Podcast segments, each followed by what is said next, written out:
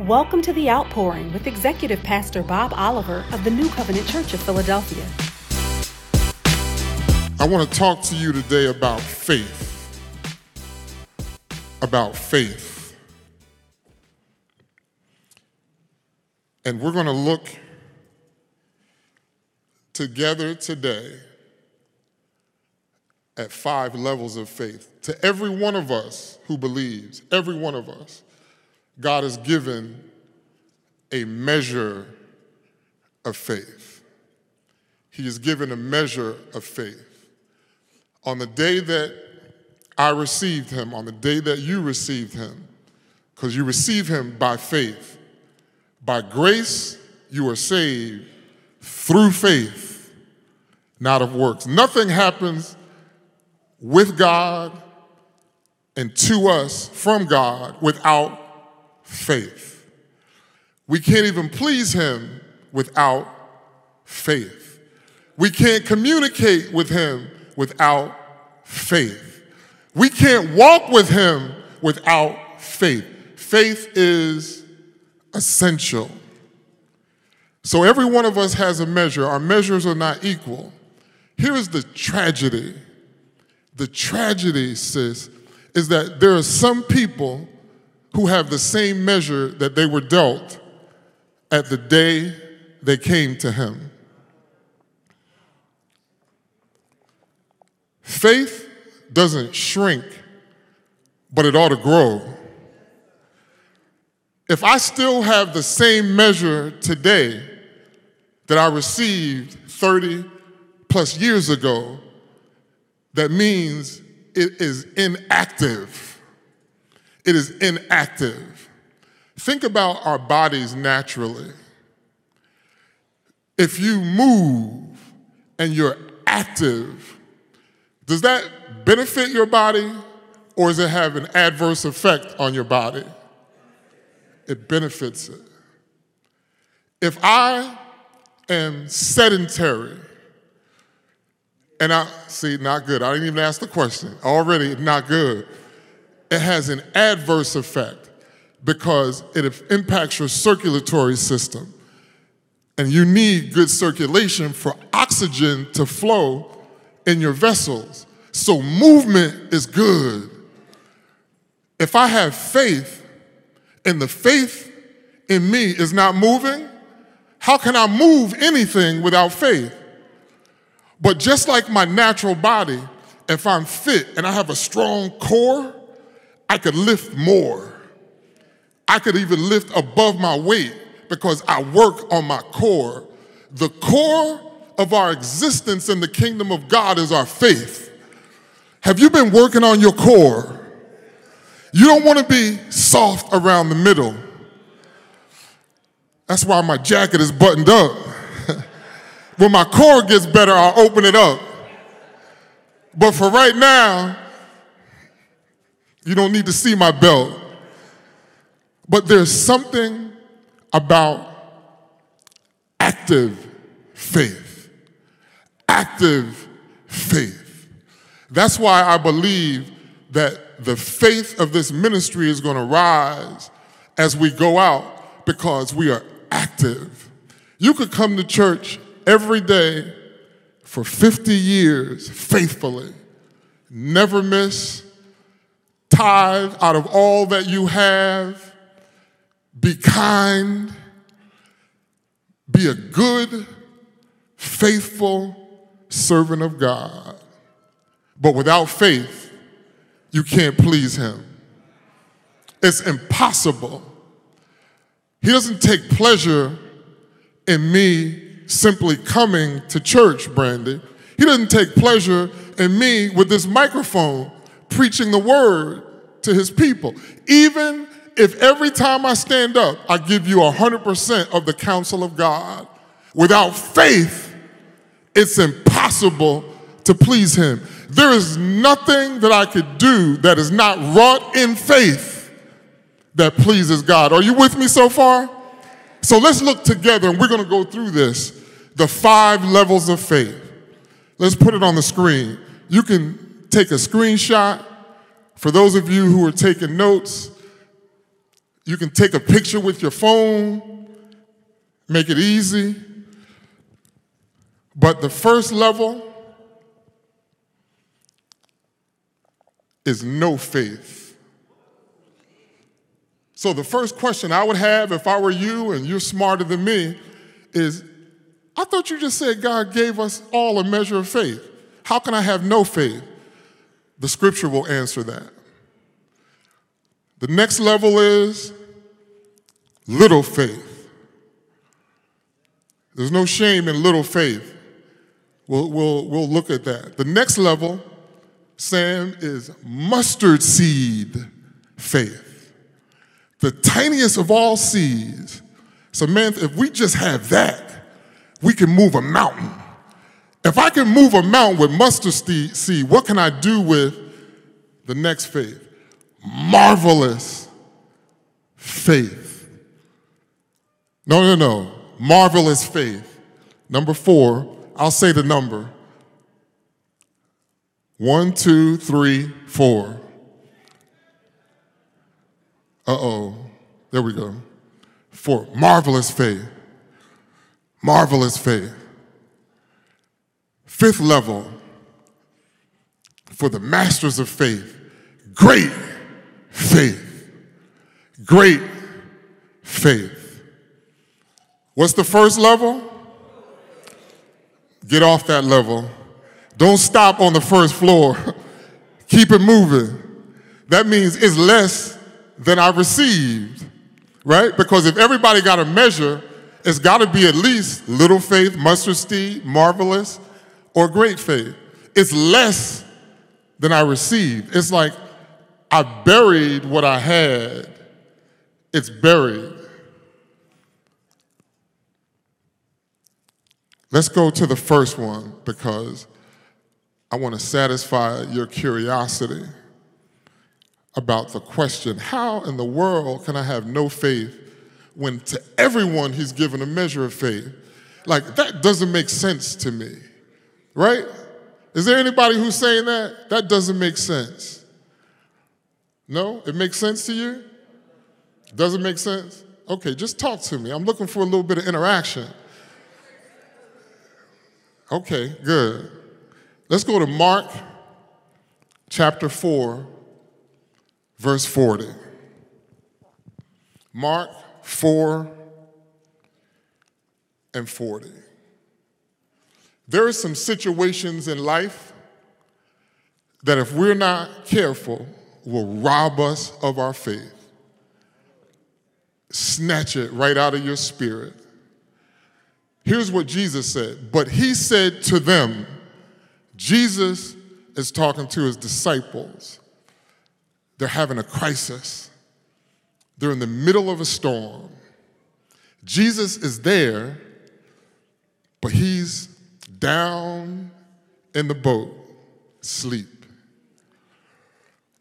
Here's what we know the one who keeps us, he neither slumbers nor sleep. He knows what's going on.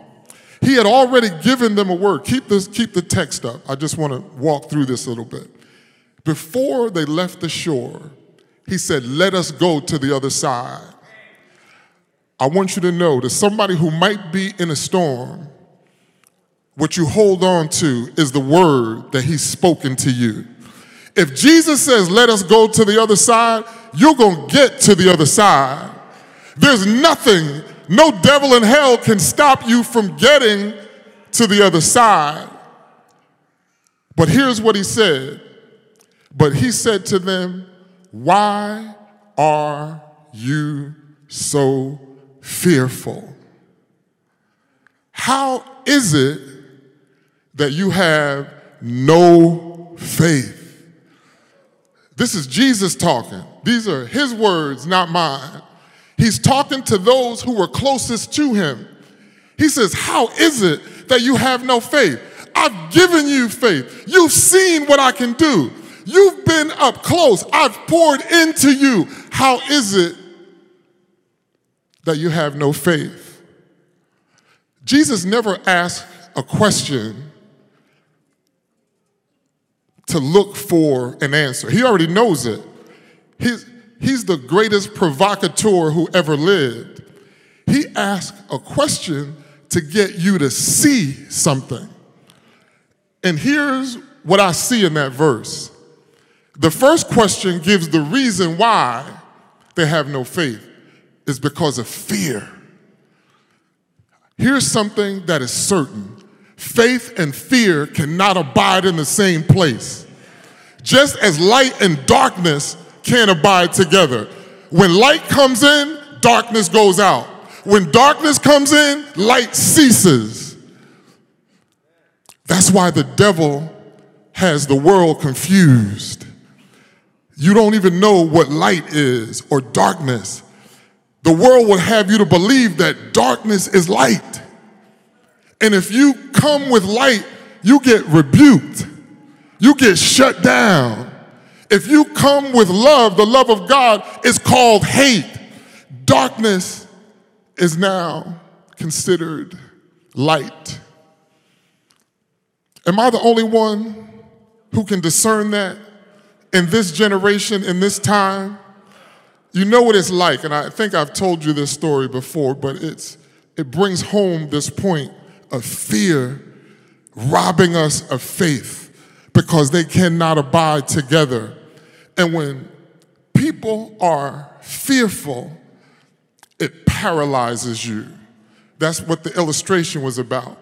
There's a spiritual paralysis that comes on us when we're fearful. That's why the Bible says God has not given us the spirit again to fear, but of love and power and of sound mind. And it goes on to say, because fear torments. These disciples were tormented. Jesus was right there in their presence, but they were tormented. And so Jesus got up and said, Why are you so fearful? How is it that you have no faith? And then he turned away from them and spoke to the wind and said, Peace, be still. If it were me, I would have turned around and said, You feel better now? You feel better now? I was here always. Why were you so fearful? Fearful, fearfulness to God in a believer is a, a certain indicator that you don't trust me. Why are you so fearful when I'm right here with you? No faith. No faith. So, what does that mean? All of us experience fear. Fear can be useful. Fear causes me not to run out in the street in the middle of the highway. Fear causes me when I go to the zoo not to climb over and get in, the, get in there with a lion. Fear is useful, but not the tormenting kind of fear. So then, what are we to do to be good stewards of the measure of faith that we have? Psalm 56 and 3 gives us an answer. David, read the last verse. It says, Whenever I'm afraid, I will trust in you. So, Brandy, the minute I fear, feel fear coming, Lord, I trust you. Lord, and you know what happens? That trust caused the light to go on and darkness flees. Fear and faith can't abide together. When I trust in him, sis, fear goes, faith goes up, fear goes out. Faith goes up, fear goes out. Why are you so fearful? How is it that you have no faith? Because they lost their confidence in him. The evidence is they said, Don't you care if we perish? Careth thou not that we perish? No faith. No faith. May you never be found for the rest of your days in one moment, not a moment where you be found with no faith. Now you know how to attack it. When fear comes, what do you do? Whenever I'm afraid, I will trust in you. See, David understood that. He didn't deny that he was afraid. He said, But when I, I'm afraid, I have the antidote. Like if someone gets bitten by a snake and the venom is in them, You give them the anecdote and they'll live. When my, when my faith is attacked by fear, the anecdote is to trust in Him. Whenever I'm afraid, somebody ought to say that out loud. Whenever I'm afraid, I will trust in you. Come on. Whenever I'm afraid, I will trust in you. See, that's courageous people. Even unbelievers understand this principle. You see, courage is not the absence of fear, it's action in the presence of fear. That's how you overcome your fear. Fear comes to torment and to paralyze, but from this time forward, we will never be in a paralytic state again.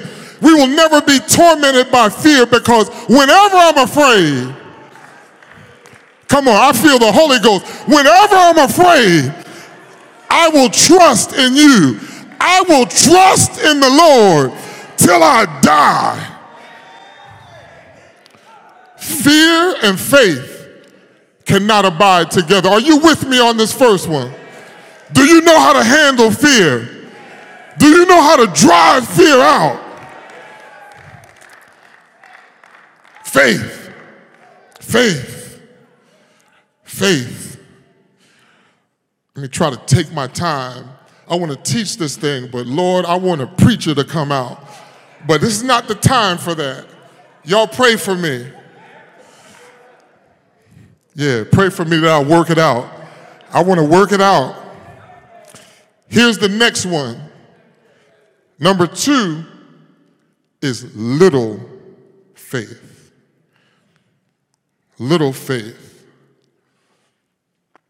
So before I read the text, here's what we want to look for saying, what is the root cause of little faith? I get the measure that's little, there's nothing wrong with it.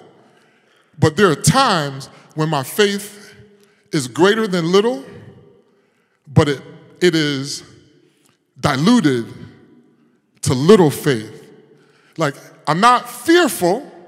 It's not fear. It doesn't take it all the way out, but it takes it way down. It's like if my faith started here and something creeps in, Still a little bit in here. Can you see it? But it's not what it was. That's what little faith is like. Matthew 14, 25 and through 27. And then we're going to read Matthew 14, 31 through 32. Walk with me in this. So the there's the first thing I want to communicate because this has to do with faith too. And this is for all the prayer warriors. You're going to get this. Don't get out of your seat and start running. I was running in my house all by myself. If I keep running like that, I'll be able to unbutton my jacket in two weeks. Working on my core in the Holy Ghost.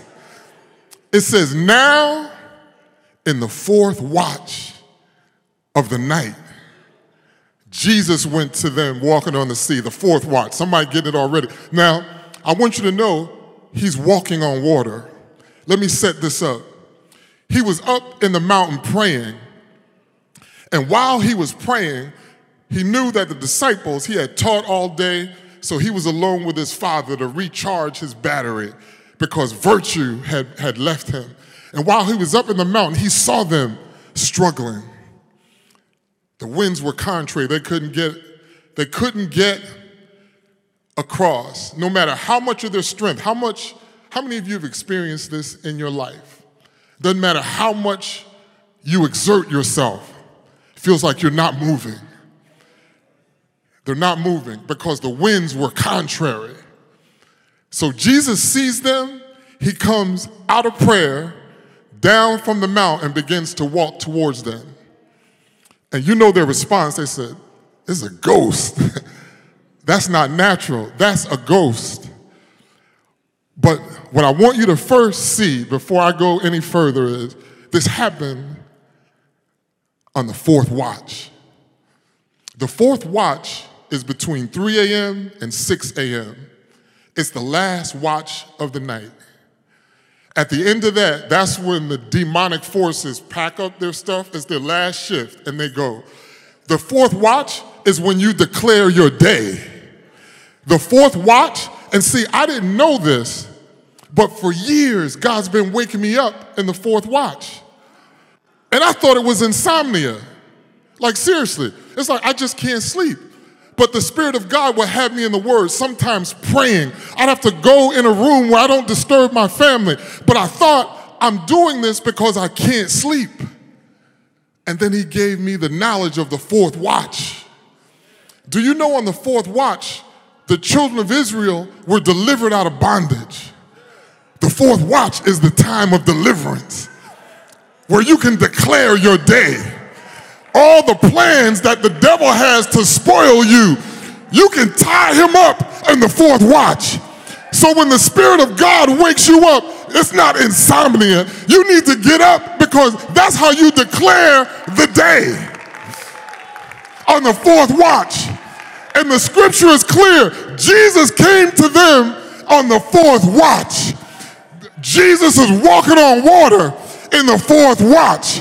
You want to see the miraculous? Get up in the fourth watch. Don't turn over and go back to sleep. Don't turn on Sports Center or whatever you do, think it's insomnia. Don't count sheep. Don't take melatonin. Melatonin. Know that this is the fourth watch. Somebody's got to watch. It's the fourth watch. And I just came to realize I don't need a sleep specialist. I just need to obey the Spirit of God and get up. And get up. There's something about praying in the fourth watch because your mind isn't fully awake, but your spirit, the spirit is awake. The spirit overpowers the flesh on the fourth watch. That's why the Spirit of God wakes you up. Get up. Get up. I don't resist the fourth watch anymore. In fact, I'll be jealous if he doesn't wake me up in the fourth watch. This morning I slept till five. And I was like, Lord, and then I realized, oh, it's the end of the fourth watch, but it's not six yet. And I got up and I got in the Word and I went downstairs and I began to worship. I began to walk around in the fourth watch. In the fourth watch, they got their deliverance. They were struggling. They were struggling. The winds were contrary. But in the fourth watch, Jesus came. Lord have mercy. I hope you can see this. Something happens on the fourth watch. Get up. Get up. God needs somebody to watch over the city. God needs somebody to watch over the house. God needs somebody to watch. Fourth watch deliverance, release. The miraculous happens in the fourth watch. In the fourth watch. If God didn't reveal this to me, He knew He had to because I was going to go see a sleep specialist. He's like, no, no, this is the Holy Ghost. And what I know now is no matter what they did to put me to sleep, if the Spirit of God woke me up, I'm going, come on. And then, you know what happens for a time? Even when I was ignorant of this. See, his people perish because of the lack of knowledge. Before I understood this fully, he would take my slumber away. Like there was nothing I could do. And in the beginning, because I didn't know what it was, I didn't do what the Spirit wanted. And then over time, He taught me. Then I would get up and pray. I would get up and seek Him. I would get up and the Holy Ghost would minister to me in ways that I wish somebody was there to witness. It was awesome because it was the fourth watch.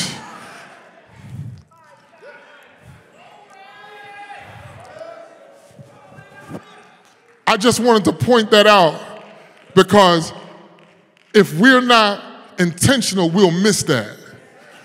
And we'll talk about the wind and the waves and all that. but nobody talks about the fourth watch. God prepared me by waking me up so I would understand the fourth watch. And today is the day that He wanted me to minister to His people the fourth watch. Nothing wrong with you if He's waking you up on the fourth watch. You won't be tired the next day. You won't. I'm telling it happened to me too many times. I have more energy to do stuff because there's something about the Spirit of God that causes us to mount up on wings like an eagle, causes us to walk. Come on. And we run, you won't fail. As my grandmother said, you won't give out. You won't give out. And you get the picture of a majestic eagle. You will never see an eagle flapping its wings. Never. Other birds flap their wings. Eagle just soars. The contrary winds don't affect an eagle because they know how to ride the winds. May you rise in the fourth watch and may you soar like an eagle. You don't have to flap. You don't have, the disciples were struggling. We're struggling. But God is saying you're going to soar like an eagle. And the wind will be your friend. I'll put the wind beneath your wings. The winds can't blow contrary when, when you ride on the wind. The harder the wind blows, the greater your velocity. The greater your velocity. Devil, you mess around and accelerate the plans of God if you mess with his people.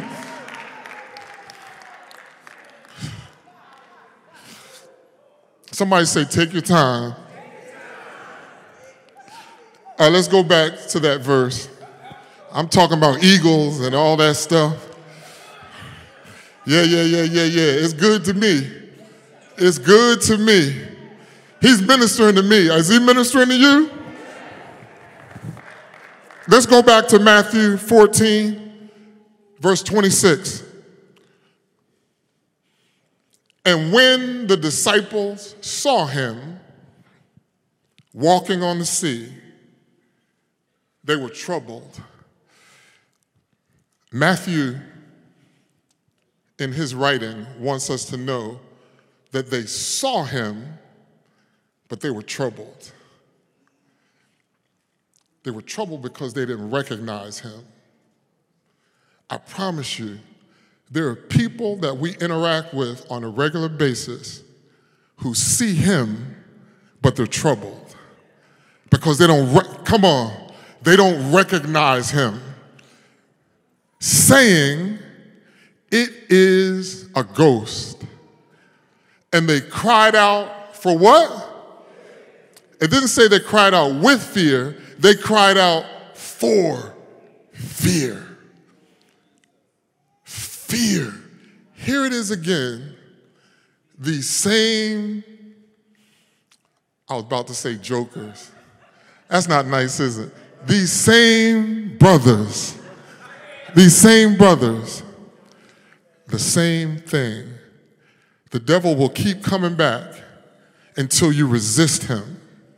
When you resist him, he will flee from you. Not just walk away, he will flee from you. Resist the devil and he will flee from you. Draw nigh unto God and he'll draw nigh or near to you. Let's go to verse 27. Here's what he does.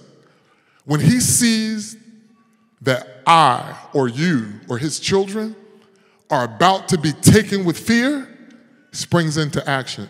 You've never seen in the scripture a time where a messenger of God, an angel, or the Lord Himself comes to someone without saying, Fear not, do not be afraid. The purpose of that is, I, I need, I'm, I want you to have an encounter with me. You can't encounter me with fear because when fear is there, there's no faith. And I can't be with you if you don't have faith. So the first thing is, fear not. So look at what happens. But immediately, Immediately, Jesus spoke to them, saying, Be of good courage. It is I. Do not be afraid. I know you don't recognize me, but don't be afraid. He comes to comfort us. He comes to direct us. He wants to communicate. And you know what I love about him? He'll move out of the way any barrier between us and him. He'll move it out of the way. But there are some things, bro, that I need to remove. There are barriers that he will rem- he will always remove it. Nothing can keep him from us. Can anything keep you from him? Selah. Let's go down to verse 31 and 32. Now, this is the meat on the bones.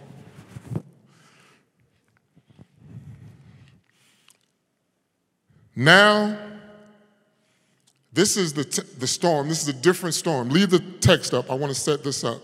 Give it context. Give context to the text.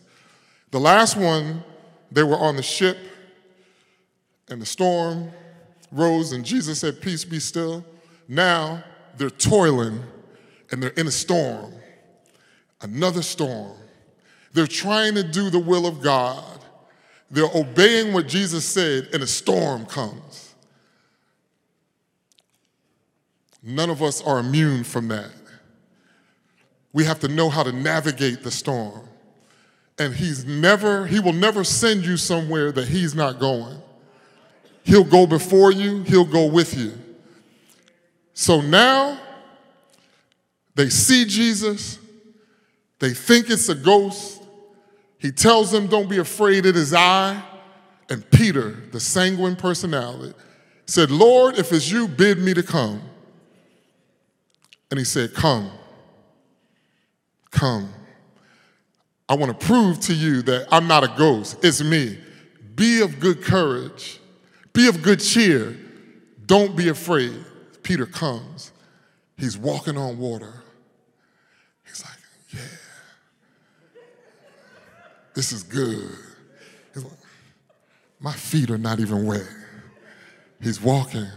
Then all of a sudden, he looked at the winds, he looked at the waves, and what happened? He began to sink, to sink. And he cried out, and it's the cry of everybody who's sinking Lord, save me. Lord, save me. And here's where Jesus comes in. And immediately, Jesus stretched out his hand and caught him. You might be going down, but he'll stretch out his hand and he'll catch you. If you say, Lord, save me, he'll stretch out his hand. Even if the reason you fell is because you're distracted. You are coming towards him and everything is good. Now you're distracted because you're looking and you see all these circumstances. But immediately, Jesus stretched out his hand and caught him and said to him, Oh, you of what? So it's not, it's not no faith, which fear brings, it's little faith. Why did you doubt? There's the root cause. See, fear causes no faith, doubt causes what? Little faith. Little faith. Little faith. He said, Why did you doubt? You were already walking, you were already moving. You now recognize that it's me. You know it's not a ghost because you're walking, and instead of keeping your eyes on me, you start looking at the circumstances around. Don't you know I have power over nature? Don't you know that whatever you're going through, I have power over that? Why are you looking at that? You need to press towards the mark of the prize, which is the high calling of God in Christ Jesus. You need to look to Jesus, the author and the finisher of your faith. Don't worry about the turbulence. Don't worry about the wind and the waves. Keep your eyes on Jesus. He'll keep you in perfect peace if your mind is stayed on Him. Can you see how Peter was having success walking on the water, going towards Jesus, but when he took his eyes and looked in other directions,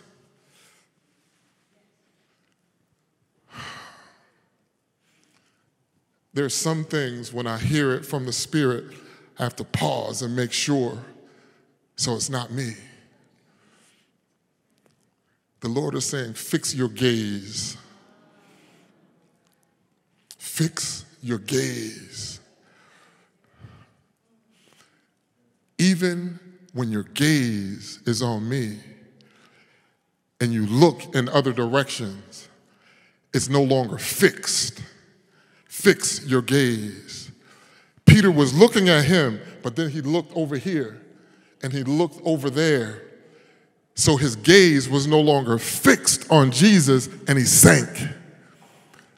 Some of us are sinking because we're looking in other directions. Sometimes circumstances cause it. It was the storm that did it. But once Jesus came, their confidence should have been restored. They were happy to see him, but they still doubted because what they were doing wasn't natural. See, in the realm of the supernatural, we can doubt. And we're going to go deeper into this. God's going to release some stuff in here today. We, we, can, we can doubt because it's like, this is not supposed to be happening like this. And what, what they considered were the elements that were against them and contrary, they saw that as natural. This is a natural occurrence. This storm is even called nature, the root word of natural. So when natural things happen, we take our gaze off the one who causes the supernatural and we sink. And then our circumstances engulf us. Are you with me? Are you with me? Fix your gaze on him. Don't look over here. Don't look over here. Brothers, can I speak to you for a minute? This, this isn't about, this, this is about the message. So don't, this is about the message. If I'm walking with my wife, y'all laughing at me already. You don't know what I'm gonna say. And I'm holding her hand, I'm walking with her, and I'm with her, and I'm, I'm speaking lovey dovey, because I'm just like that. And so we're, we're walking, all of a sudden, I look over here. Then I keep walking. Then I look over here. In a minute, she's gonna jerk my hand. I'm like, what you talking about? I'm with you, aren't I? I'm with you. And then while I'm saying that, I look over here. See, that's funny. You get the illustration? That's what it's like when we're looking in other areas and God just wants to be with us. He wants to deliver us. He wants the best of us, but our gaze is in different directions. Do you get it? I'm glad you got it at my expense. now I know the best way to communicate. Verse 31 and 32. And then we're going to keep it moving. 31 and 32. 32, I'm sorry, verse 32. And when they got into the boat, the wind ceased. Here's what I want you to know Jesus removed the barrier. Here's an opportunity for them now to act. And even though they messed up and they sank, when they took the step of faith and got in the boat, Sam, the wind ceased. There's some things that when I do it and when you do it, the storms that are buffeting you about, the winds will cease. See, the, the first example we gave, Jesus had to speak to the winds, and the wind obeyed him. This time, it was the act of the disciples that caused the wind to cease. There are sometimes we're crying out that all we have to do is take a step. When they got in the boat, the wind ceased. I don't think y'all got that. Come on, take that's it. That's good. Take a step now. Take a step now.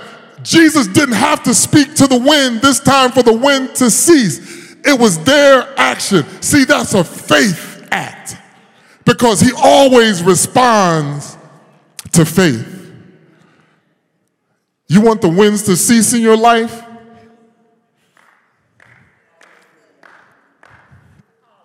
Take a step.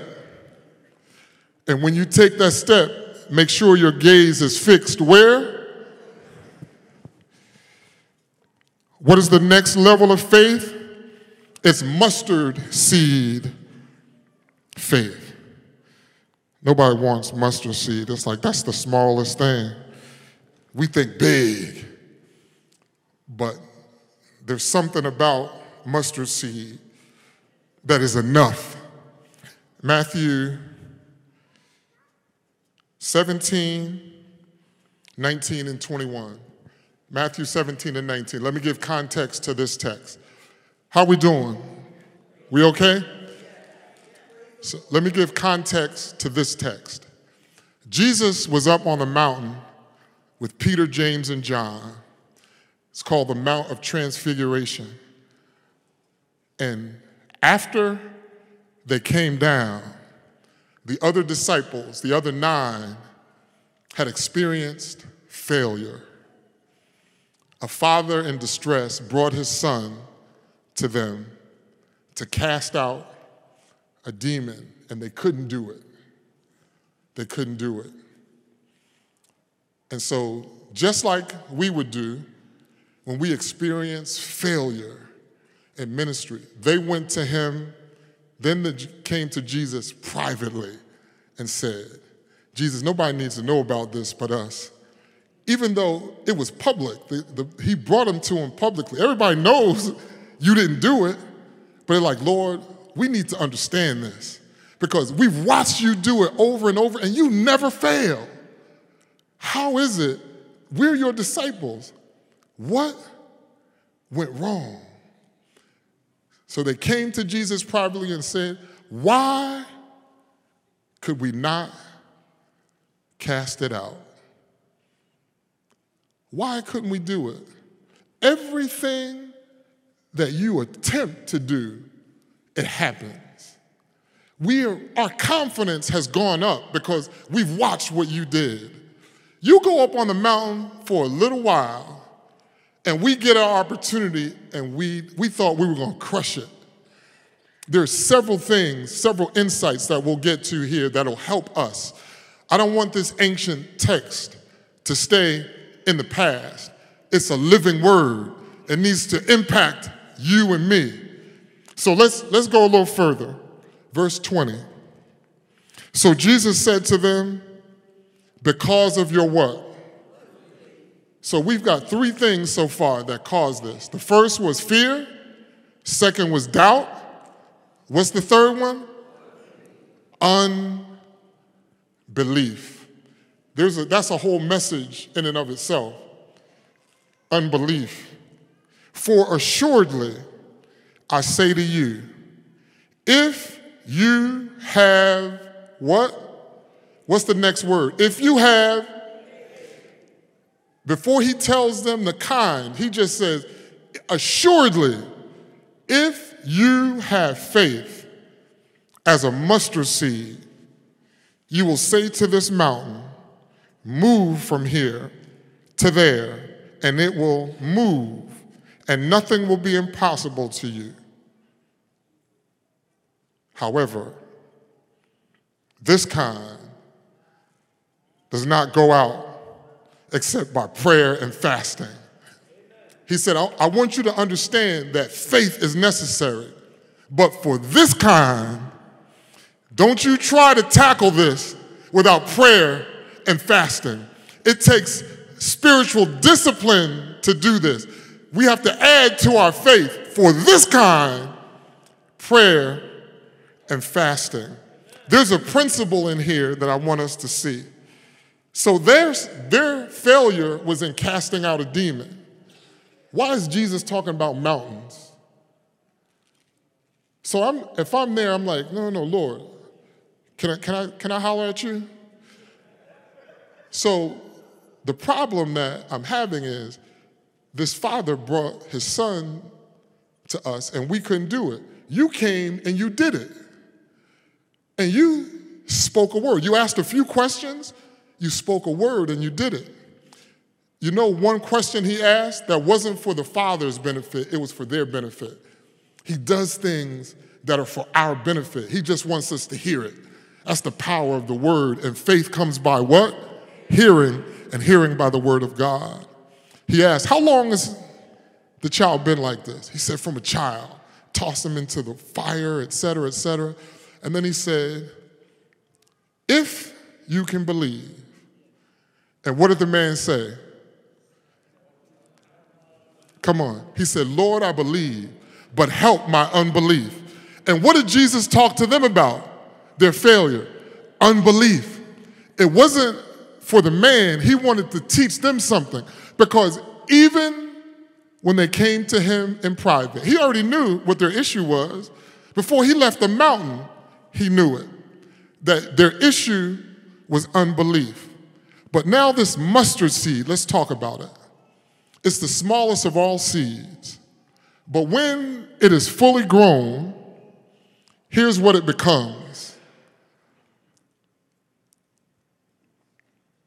Put the picture of the mustard seed tree. The smallest of all seeds. And what Jesus is trying to tell them, Bishop, is this is what faith is like. If just a little bit is planted in you, and you act on that, you speak according to that, it will become this.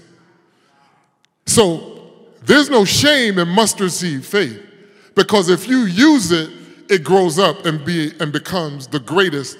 Birds can lodge on it.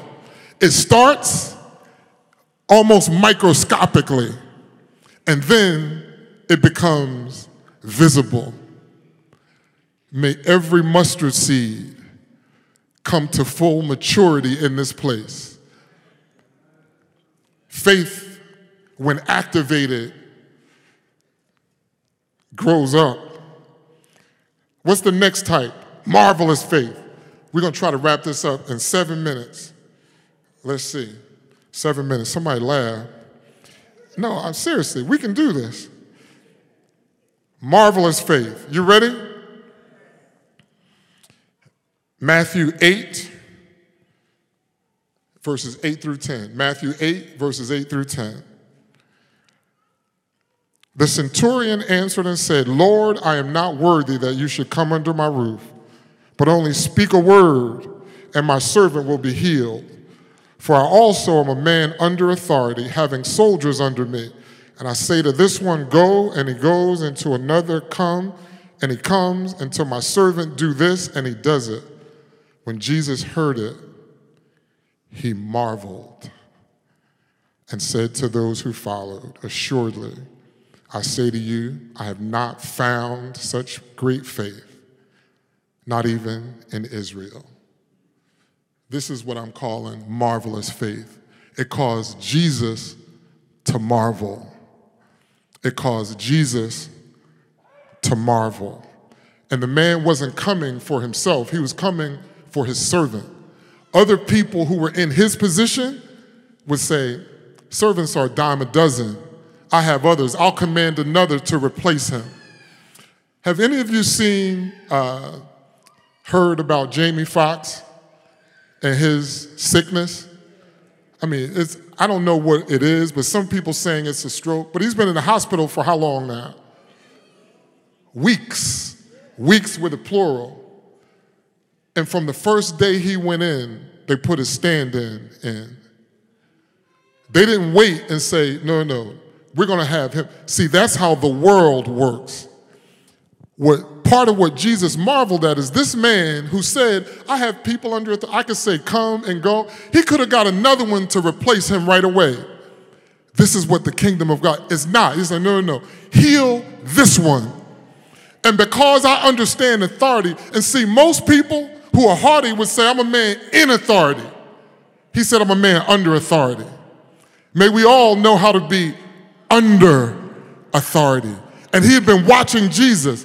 He said, I know that there is, you're under some great authority Because whatever you say happens. Whatever comes out of your mouth is done. He said, Don't come to my house. I'm a Gentile. I know I'm not worthy for you to come under my roof. But if you just speak the word, and Jesus turned to Israel, which is a type and a foreshadow shadow of the church, he said, I haven't found this kind of faith. What that means is that he's looking for it. He said, I haven't found it. He's looking for faith. In Luke 18, when he talks about the widow, the helpless widow who had resilient faith, the, the last verse, he says, When the Son of Man comes, will he find faith in the earth? Every time we're before him, he's looking to find something.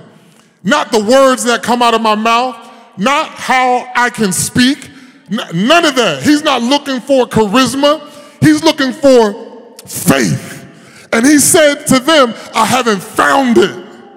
I haven't found it in Israel. That's what caused him to marvel. Here's, there's much more that could be said there, but I want to keep to try to get this done in seven minutes. But here's the thing sometimes the Lord made it clear to me son, you marvel at the wrong things.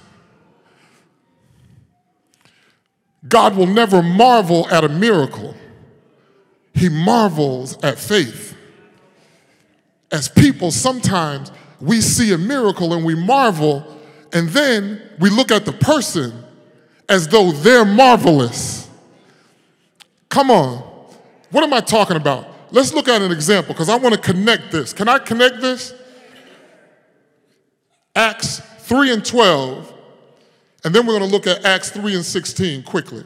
Acts 3 and 12, because this is also marvelous faith. See, we can have marvelous faith, and it's, it's meant to be activated and released and to impact other people. So when Peter saw it, he responded to the people, men of Israel, why do you what? So the people are marveling. And Peter teaches us something here.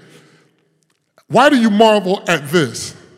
Or look so intently at us as though by our own power or godliness we have made this man whole or made this man walk.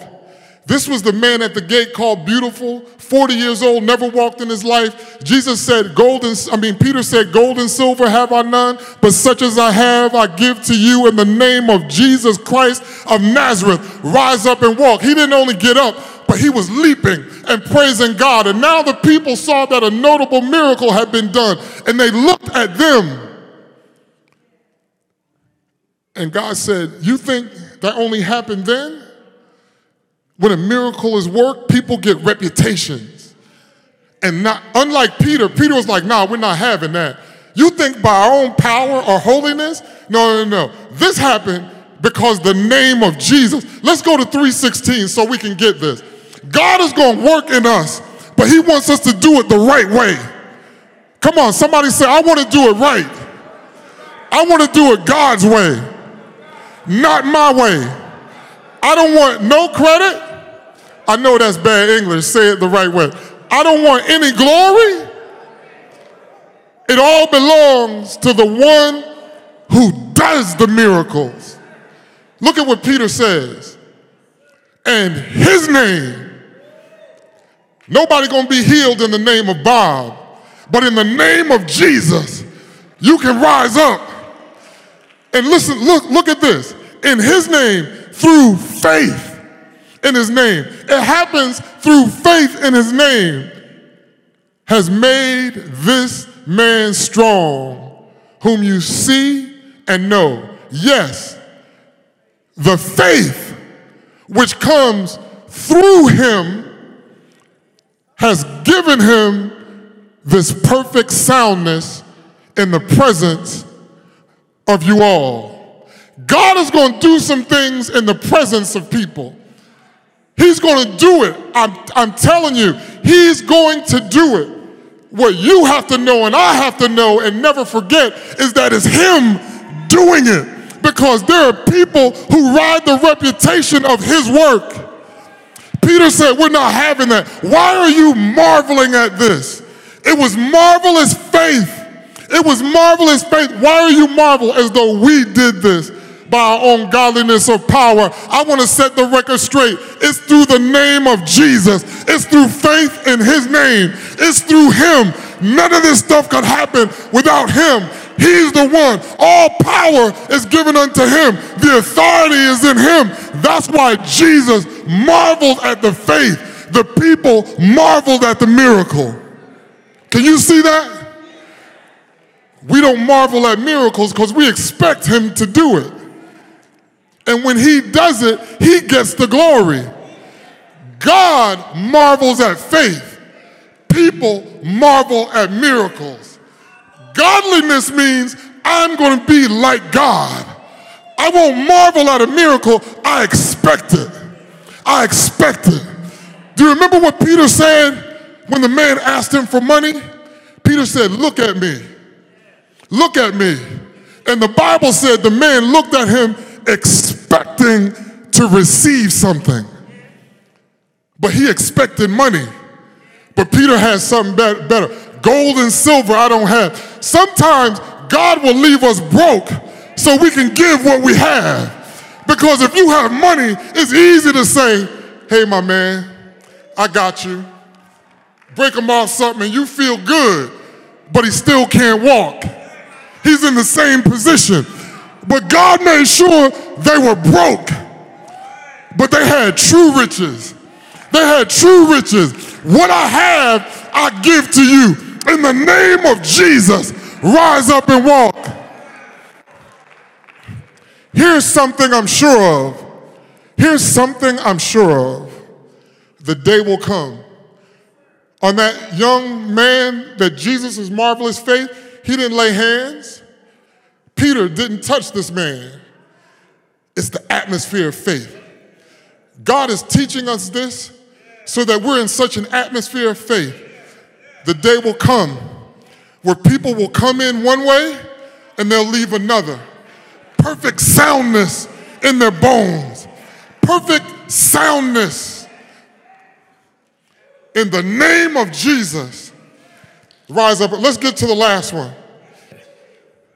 Great faith, marvelous faith.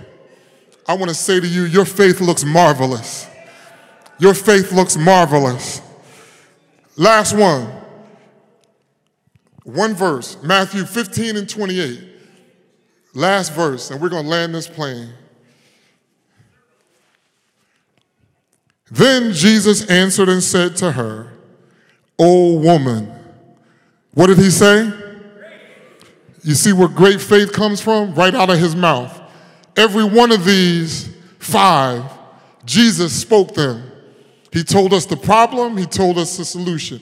It's interesting that the centurion and the woman from Canaan, the Syrophoenician, were all outside of the faith, but they showed great faith. That's why he wants us to go out and compel. Some of those who come in, they're going to have great faith. They're not going to sit on their faith. They're going to be releasing it. And let's not put a harness on them and say, whoa, whoa, whoa, slow down. We don't, we don't do that. Jesus is looking for faith, marvelous faith. Now, this woman, most people would have been insulted. She came to him on behalf of her daughter who was sick, and she knew he could heal her. He said, It's not right to take the children's bread and give it to the dogs. Let me sit down in the presence of these lovely sisters. Even Jesus knows better than to talk to a person whose heart is not right like that. Because he'll get some necks wiggling, he'll get three pops in a circle Y'all know what three pops in a circle. but she wasn't offended. You know why? Faith kept her grounded. Her response was beautiful. She said, Yes, my Lord. So the first thing is he, she agreed with him. When the word of God seems offensive to us, the best thing we can do, Brandy, is agree with the word.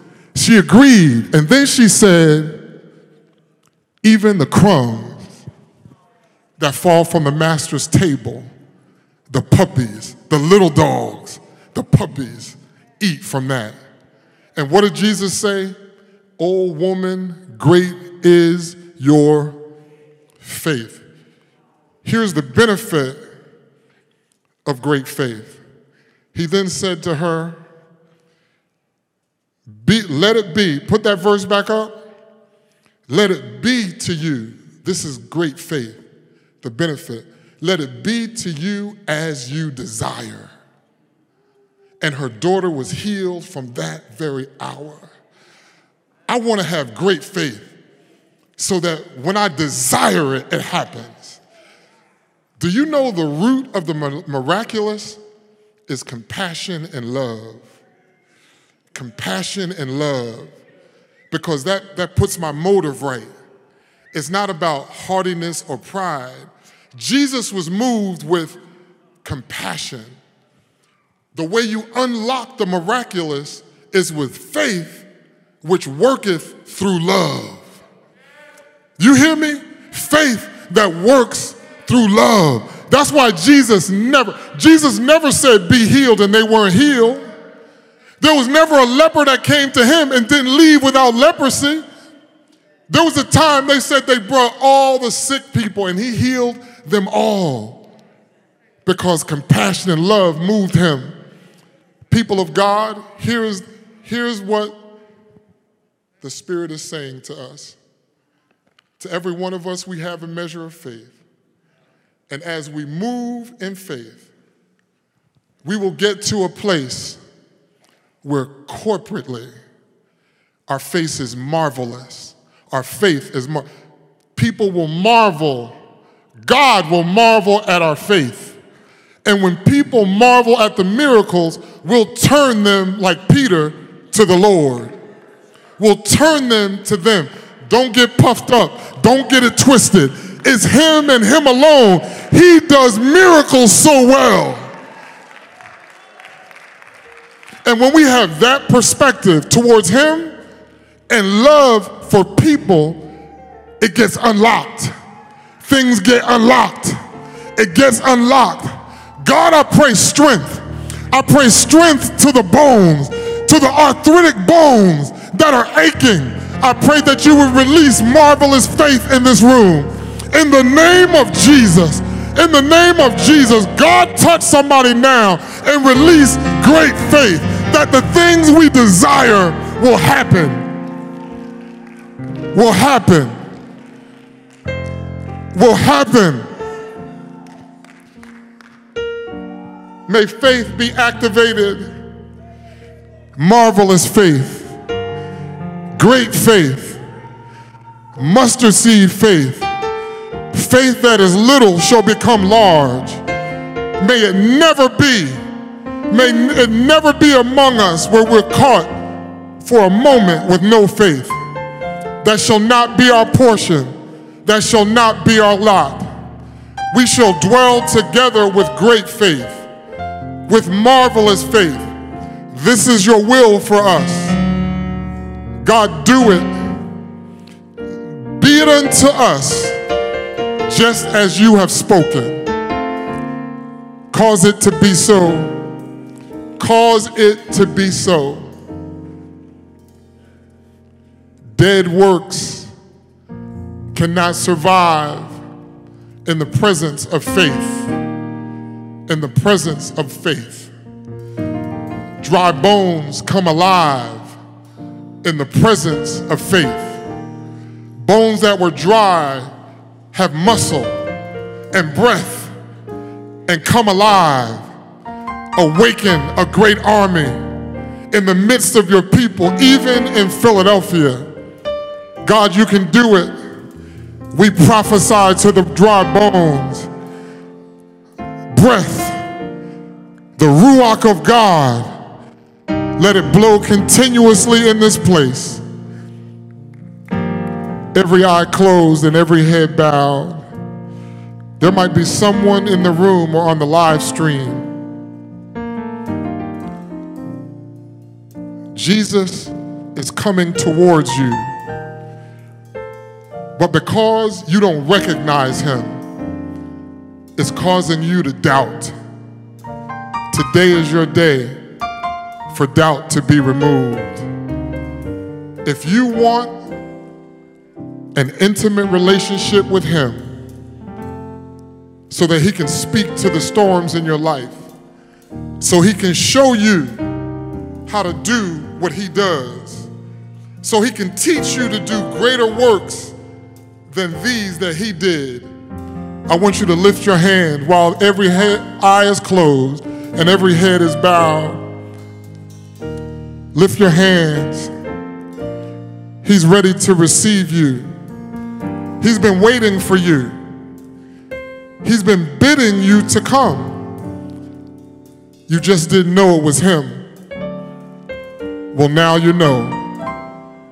Now you know. Father, I pray for each of these whose hands are raised that I see. For those on the live stream who you see, just as you saw the disciples as they were toiling, they didn't know that you saw them. But when you came before them, they were fearful until you told them to be of good cheer, but they still had doubt. I pray that you will remove all doubt, bid them to come, reveal yourself in a way that is so real, is undeniable, that their gaze from this time forward would be fixed on you. They come to give you their lives, all they had.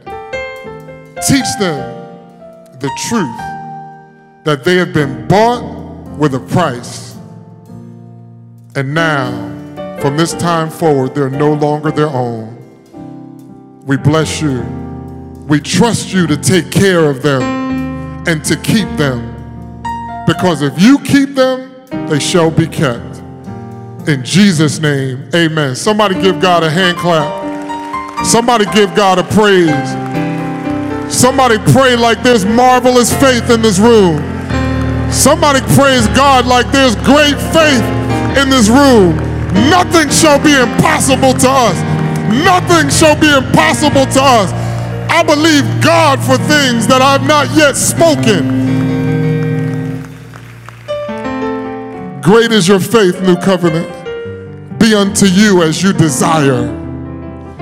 God, now we ask that you would give us the desires of our heart so that the desires that flow through our heart would agree with you.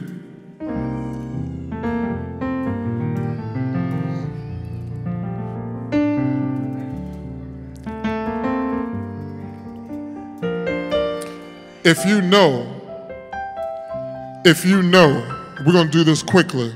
I'm just led to do this. That you're carrying something. That no matter how much you sip on it, the longer you hold it, the heavier it gets. The heavier it gets. And you know it's time for you to put it down. You've struggled with it. I want you to come quickly now and it won't take long. We'll pray together and you will be changed. If there's nobody who has anything, don't come. But if it's you, come. Come quickly. God is coming for deliverance. And this deliverance is a result of the prayer that the women prayed yesterday. They created the soil. They created the soil.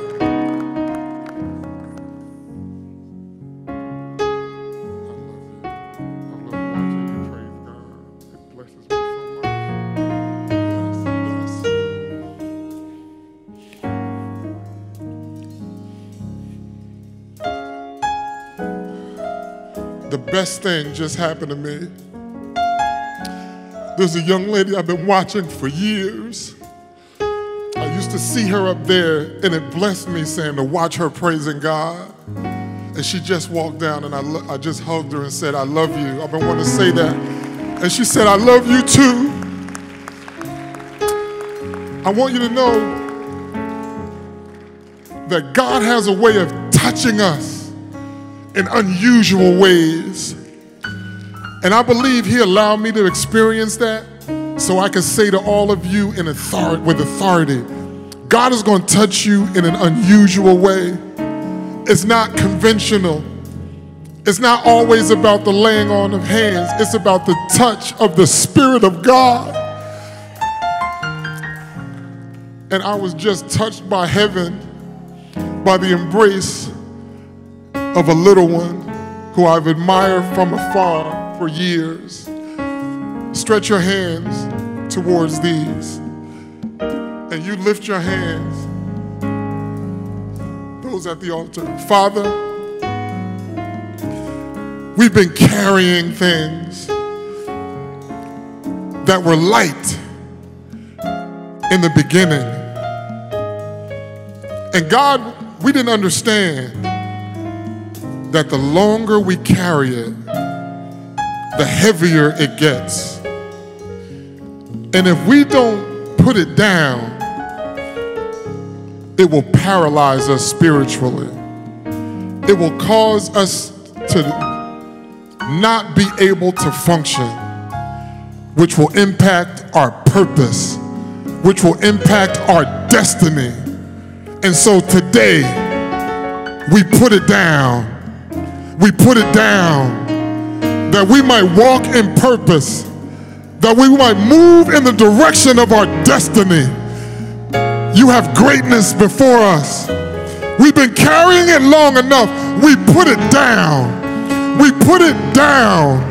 We put it down.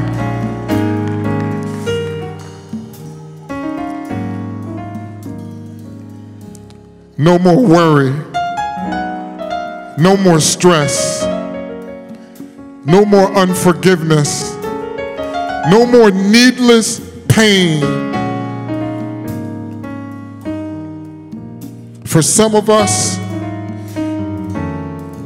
the weight of betrayal is on us. We have a hard time coming to grips with that betrayal. But you understand it. You said I was wounded in the house of a friend. But yet I'm never alone because my Father is with them. Father, be with them that they might overcome the pain of betrayal. For those who've been hurt, emotionally abused, physically abused, taken advantage of by those who are supposed to protect them. God, lift the weight. We lay it down. We pray for healing, inner healing, inner healing. And from this time forward, whenever they're afraid, they're going to trust in you. Activate faith in each one of these, your children each one of them.